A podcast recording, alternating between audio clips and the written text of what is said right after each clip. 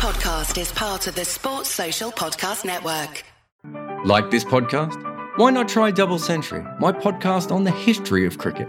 Want to know why England's first Test keeper was in jail? Or the moment when we learned to hit the ball over our heads? Find Double Century in all of your greatest podcast apps.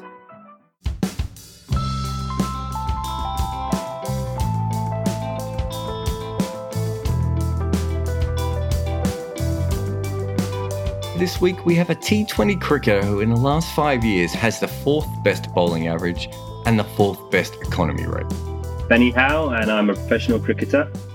Benny comes on to talk about his wild career so far and how he's been overlooked despite his incredible record, how baseball changed everything, and what part his ADHD has played in him becoming the cricketer he is.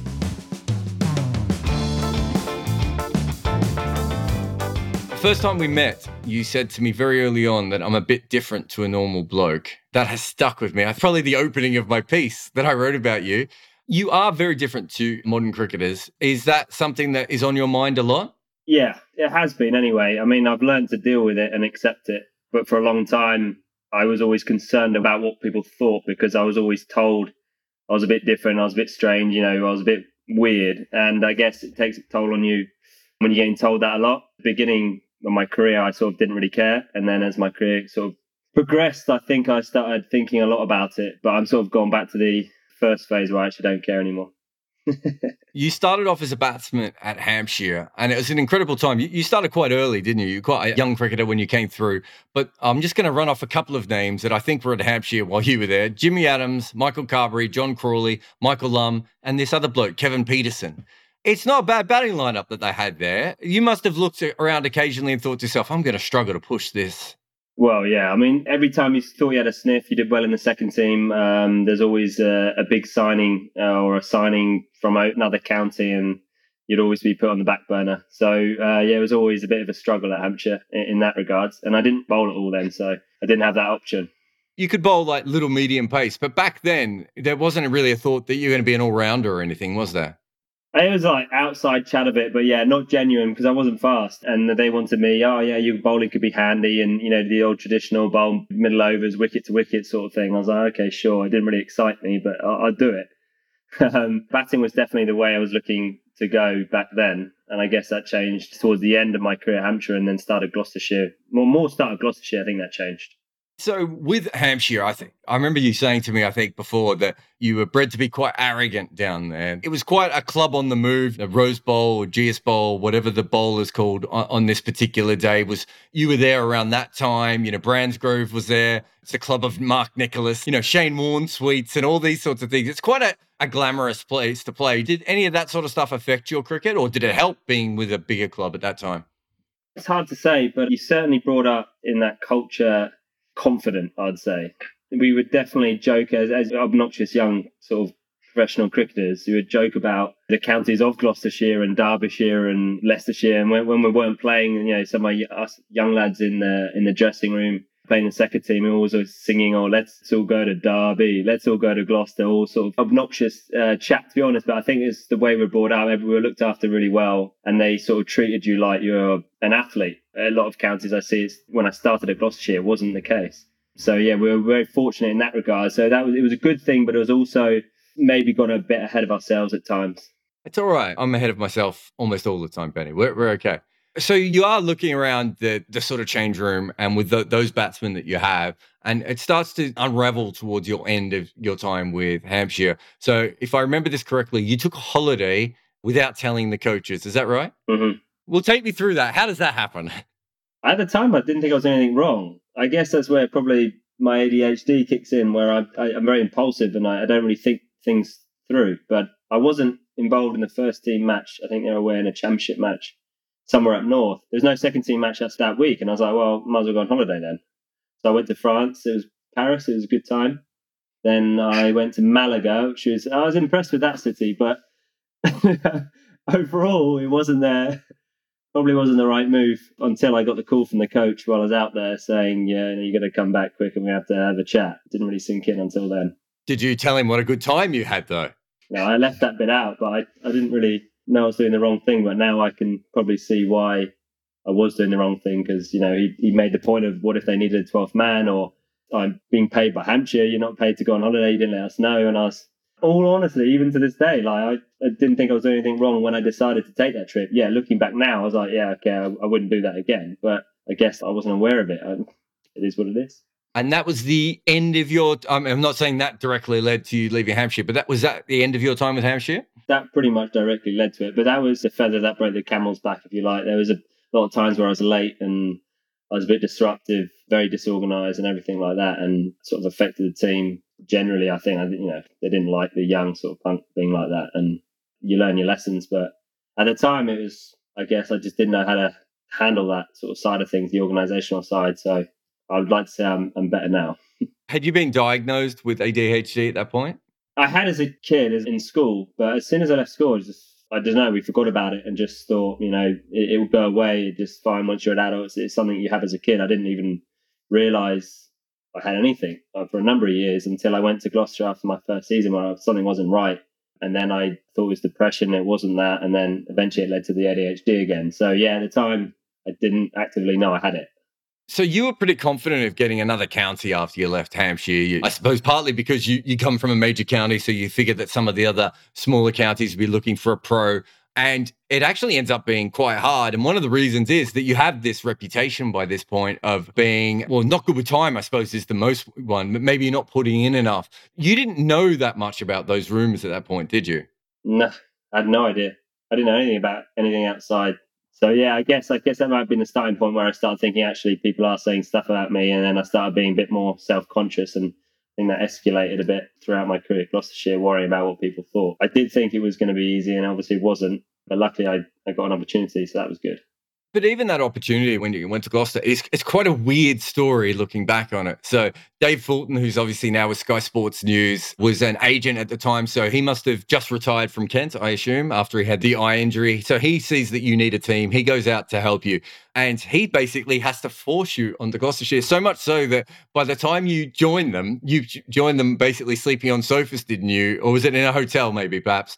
And unpaid, wasn't it? So he picked me up from my actual flat in Southampton. When I came back from my winter season playing in Australia, uh, cricket in Melbourne, and I went back. I was like, right, play some cricket somewhere. You know, the second team. I'd just go back to my house and flat in Southampton, and he picked me up on that pre-season day when Gloucestershire had you know playing Oxford Parks. He said, right, John Bracewell's not getting back to me. We're going to him. So that was where it all started, and we went there, and it was hilarious actually. We were walking around the the field, and we saw John the other side of the pitch, sitting on the bench, just like on his phone.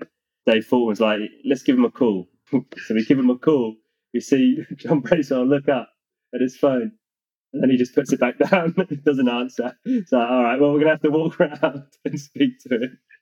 So, yeah, for pretty much from then, I said, look, I want to play, you know, I think I'm good enough, blah, blah, blah. He said, okay, we haven't got any money. We're not going to pay you. Speak to Owen Dawkins, who's running the second team, and you know, we'll pay you in the second team. And so that's where it started. Got a, a pair in the first game, so it didn't really start that well but it was all right. The next game I got double hundred, which kicked it off. And when they say they're not going to pay you, you would get paid, I assume, for actually playing in the game, or not at all. Yeah, no, you get paid like every person second team. I think you get paid like hundred pound for the yeah. game, one hundred twenty pound per game or a day. I can't really remember, but not just enough just to pay for your whatever expenses and stuff. But um, so once they decided I, I was going to play in the first team, the first championship game of the season, I wasn't getting paid. I was getting paid per game. I think it was maybe a thousand they paid me for a month or twelve hundred a month, which was nothing. But just like to pay three or four games in a month. And they put me up in um, the worst hotels. Like the, honestly, I was in a room that was smaller than the small bathroom with one single bed, and I was living out my car because they paid for like two nights, and then because there wasn't a game one day, I'd have to check out, live pretty much be in my car, and then the next day I'd have to check in again and so it wasn't like I had any stuff. And I had I remember having a microwave in the back seat of my car because I'm eating out each night. You know, it's going to get expensive. So I got a microwave I bought into the hotel room, so I could actually have not the healthiest of meals, but at least cheaper. Yeah, save some money. yeah, it was interesting times. Make that double hundred, and from then on in, everything sort of becomes quite rosy. They offer you a contract by was it June or July? I think they'd offered you a contract. Yeah, they did then. So yeah, I played. I remember didn't really feel any pressure after the pair. I was pretty almost down and out, and then I remember going into the game. I think it was Surrey second team. I was like, I don't really care. I literally didn't care at all, and that's probably what made me play that innings. And then I, from then I was just like, oh, this is great. And then I did pretty well, did work well enough to to get offered a three year contract in about June, July, and then that was it really. So at that stage, you're a professional cricketer, and you could go on to be. You are still a very competent batsman, even though clearly I have not got you on to talk about your batting at all. But you are a very competent batter. You would have gone on to have, you know, a decent county career. Probably, as you said, would have bowled your little medium paces. At some stage, you're playing cricket though in Melbourne. I don't think it was when you were with Essendon, was it? it was when you were playing with another team? The next year, the Essendon was the, the winter before I went trial at Gloucestershire. Yep. So the next year, I think I just played in the the South Caulfield. I played for. It was a not a great team. Yeah, it was a, one of the suburban teams. So you're back in Australia in Melbourne, which is where all great things are created. Let's be honest. You start playing some baseball, and you're an outfielder, weren't you? Were you centre fielder? Yeah, they chucked me at right field first. They always chuck the newbies at right field because they probably get less hits there. But um, yeah, I went and played baseball like in the Malvern Braves, I think they're called, and um, I wanted to play because I fell in love with it as soon as I went on holiday at the end of the season at Gloucestershire. I went for two weeks in Miami and I watched the Marlins versus the Phillies. Actually, it was an absolute dead rubber game, but I was fascinated because I hadn't actually properly watched a baseball game before, and from there I was sort of obsessed with the pitcher and how he was changing it up and everything like that. So I was like, yeah, I have to play baseball. A, you want to hit a home run, and B, I want to just like throw random pitches. So yeah, they started me off at right field, went to centre field, and the Malvern Threes actually won a trophy that year, which I was a part of, which was great. Did you do relief pitching when you were with them, or were you just mucking around? So I'd be in the outfield, and then I'd be like, I'd close off because I, I throw quite hard. So they just go, just throw strikes. So I just say, all right, I'll throw strikes. And um, the catcher always just do the one sign because he knew I was just throwing fastballs. It wasn't like the greatest standard. I was like shaking my head, no, no, I want to throw a knuckle, I want to throw a curveball. and he was like, all right, sure, whatever. yeah, that's how it started. So you come back then to the UK, and how quickly do you start putting all these things into practice in a cricket sense? Straight away, pretty much. I started bowling it that winter. I was like, oh, I didn't really think anything of it. I was like, you know, I'm a medium pace. I might as well try a few change ups other than the cutter and, and the standard sort of slower balls. And I bowled it, and something happened. Like I started doing stuff. Batsman like, what is this? And it just pretty much kicked off straight away. I can't remember how long it took me to get it right, but I think I remember being able to bowl it quite accurately straight away. It was starting to understand like the grip and release points after that, like specific the movement of your fingers on the ball and all that sort of really detailed stuff as I bowled it more. But at first, to actually bowl it accurately, it wasn't that hard. When I'm my pace, you've got to start doing things with it, and and that's what I learned to do. So you, I, you know, I talk to a lot of guys like you who are T20 gurus who who play around, and Harry Gurney, for instance, will say he only needs three slow balls. And, you know, there are other guys with one good slow ball that they go in with. Part of your personality is this ability to keep moving on and to keep creating, really. So you could have stopped with one knuckleball and been a fairly successful occasional bowler. But you then have gone on to grow. I don't know what your current number of slow balls is, as you always tell me they're in they're in different stages of development. But you have upwards of you know 30 40 50 different creations that you've been working on how did that come about? Once you had one good one, why did you keep changing? Good question. One, I love. I just see new things and I love it. I just wow, that look at that pitch. I what if I hold it like this? Something it made it just like it was just I was naturally drawn to that. It was just like a passion. Number one. Number two, I remember after the first season, I the the blast. I did I top wicket taker, and um, I remember that winter they hadn't seen me in Bangladesh, and I did well there when I bowled, they didn't see enough ball, it came out nice.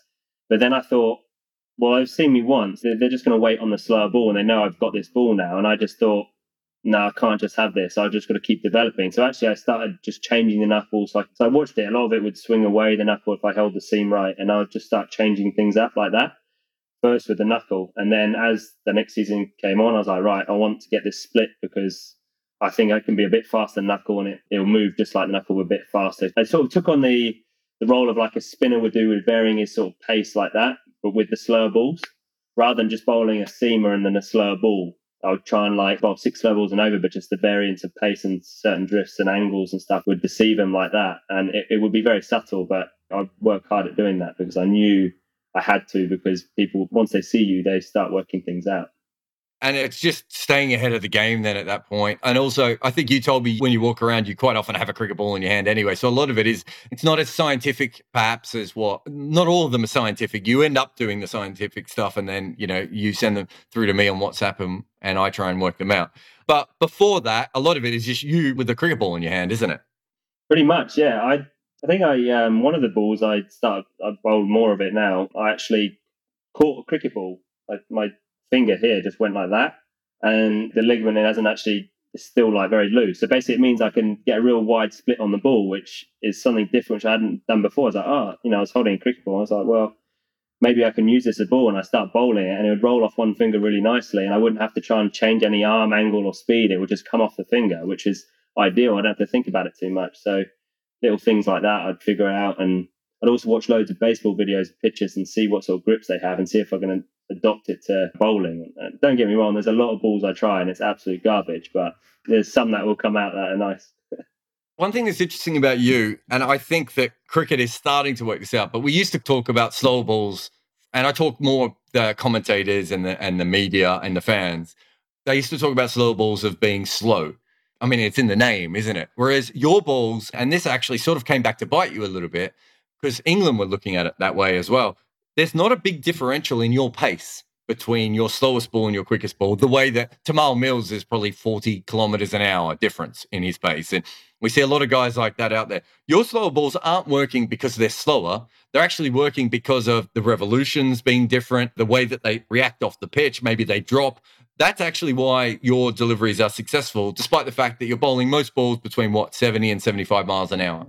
At one point, I was like, oh, I've got to get faster. I've got to be able to stay up with the guys who are bowling that sort of up to 80, 85 miles an hour. And that, that was never going to happen. Like, there's only a certain amount you can probably put on in a certain amount of time. And, I was like, no, no, I need to think differently here. And I, I guess I was thinking maybe a finger spinner. He's not someone who's like a mystery spinner, but he is very, you know, like the Vettoris of the world and all the good finger spinners where they vary their pace slightly, vary their rotation of seam, and they get them very subtly. And I looked at that, I was like, well, what if I can do that with my slow balls? Because I haven't got the pace or the mystery, like in that sense, to bamboozle batsmen. I can do it with the, the, the subtle variations of my slower balls. That's my strength. So that's that sort of route I went down. And I guess I've been looked at as a seamer like the others who has slower balls. So maybe that will change. Maybe that's changing. I don't know. But I just got to try and keep performing and doing what I do best, I guess. It's very interesting. I mean, you know that I've tried to sell you to cricket teams around the world. And when you talk to people, the language that they have around you is so different to what I've seen from your record. And also, other than a couple of batsmen who've tried to work you out, probably no one has studied you more than I have, because I think eventually there'll be lots of Benny Howells. I, I think, you know, that's how cricket will go.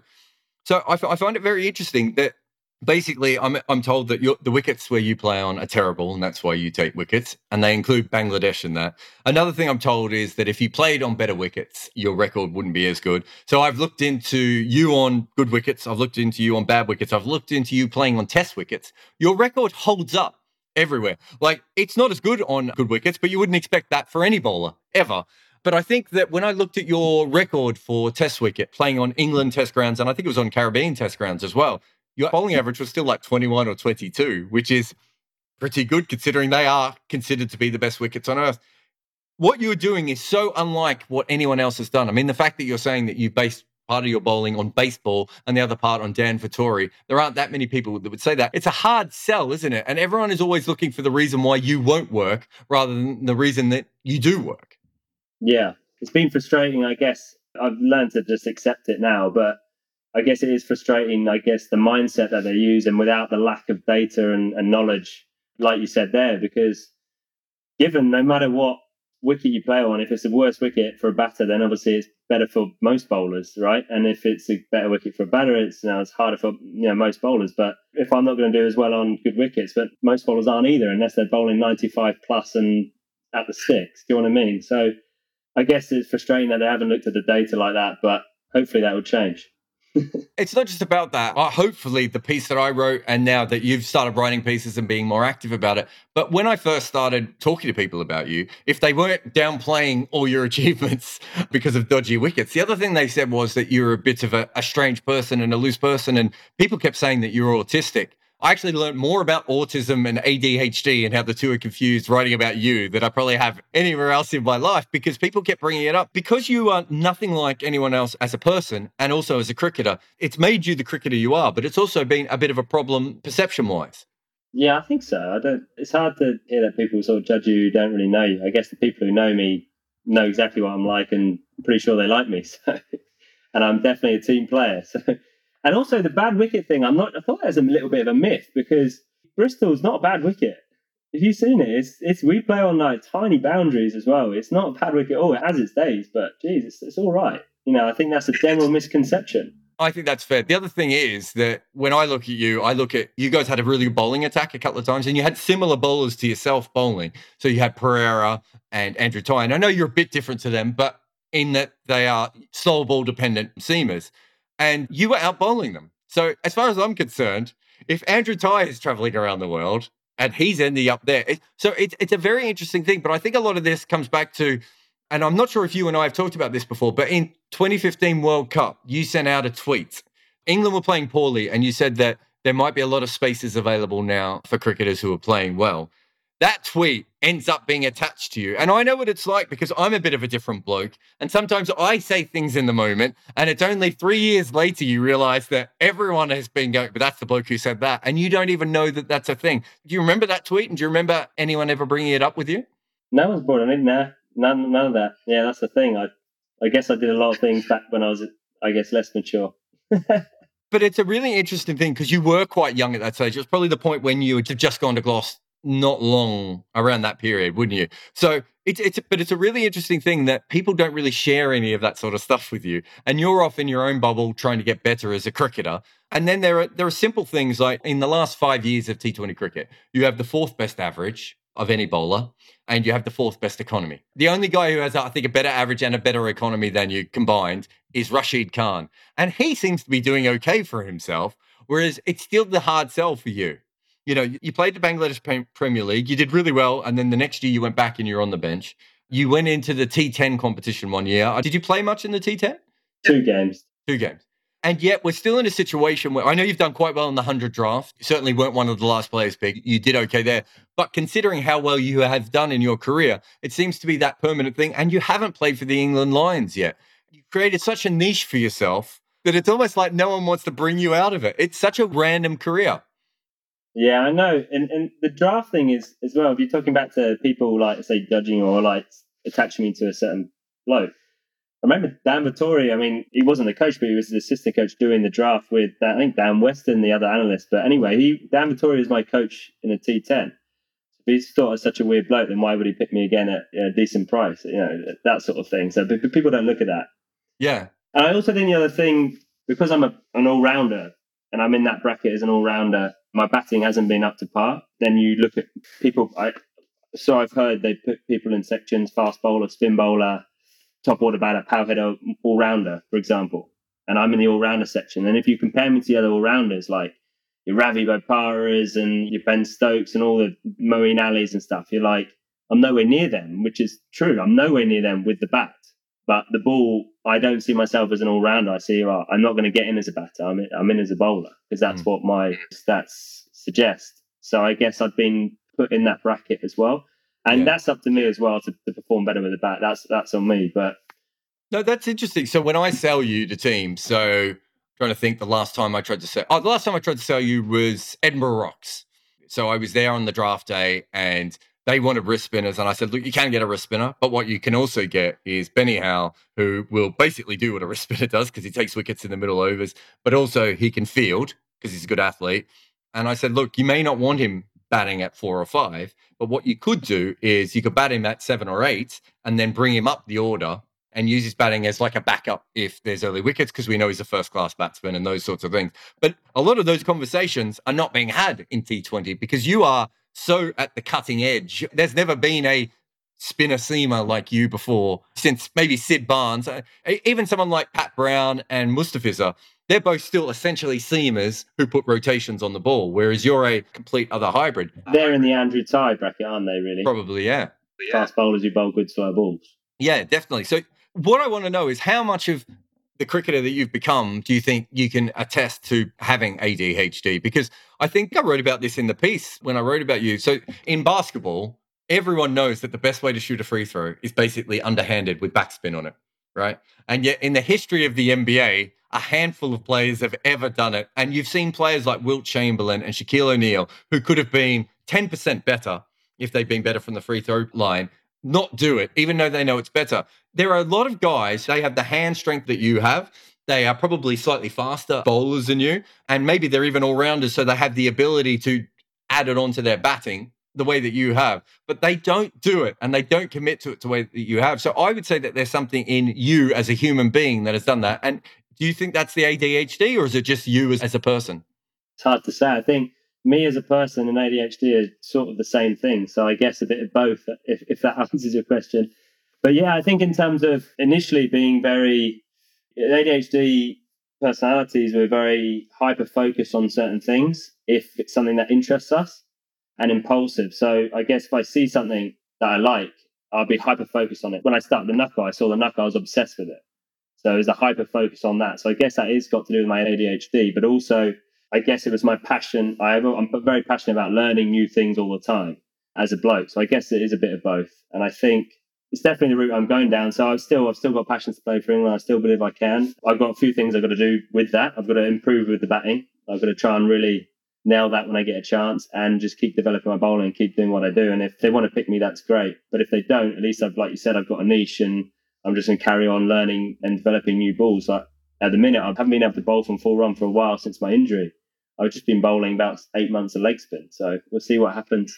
You never know. I might be able to come and roll out a few Rashid Howes at one point as a change up. If they want if they really want a wrist spin, I'll just go and do that when it's ready.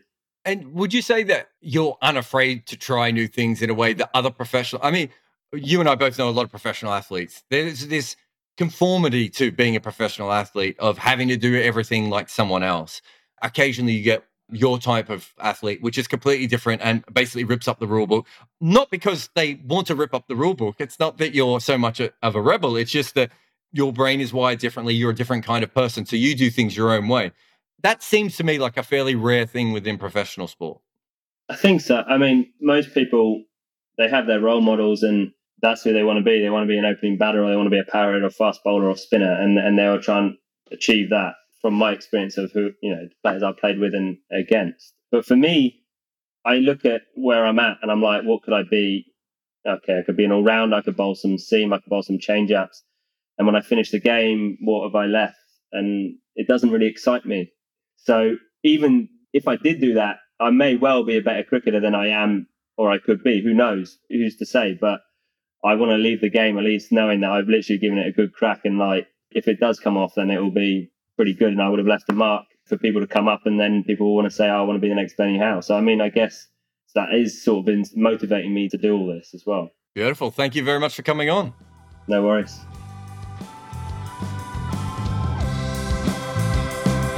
Thank you for listening. You can follow my guest at Benny Tweets underscore on the Twitters. I'm there as well. Please review on Apple Podcasts or on each podcast platform you have access to.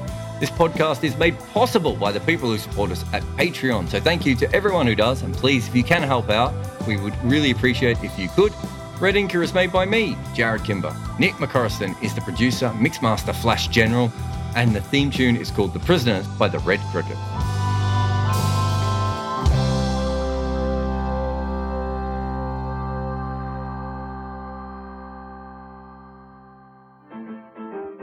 Red Inker listener. Don't forget to also subscribe and listen to Double Century, a podcast where I trawl through old newspaper reports and bitter books from former players to tell the story of our great game. Find Double Century in your podcast apps.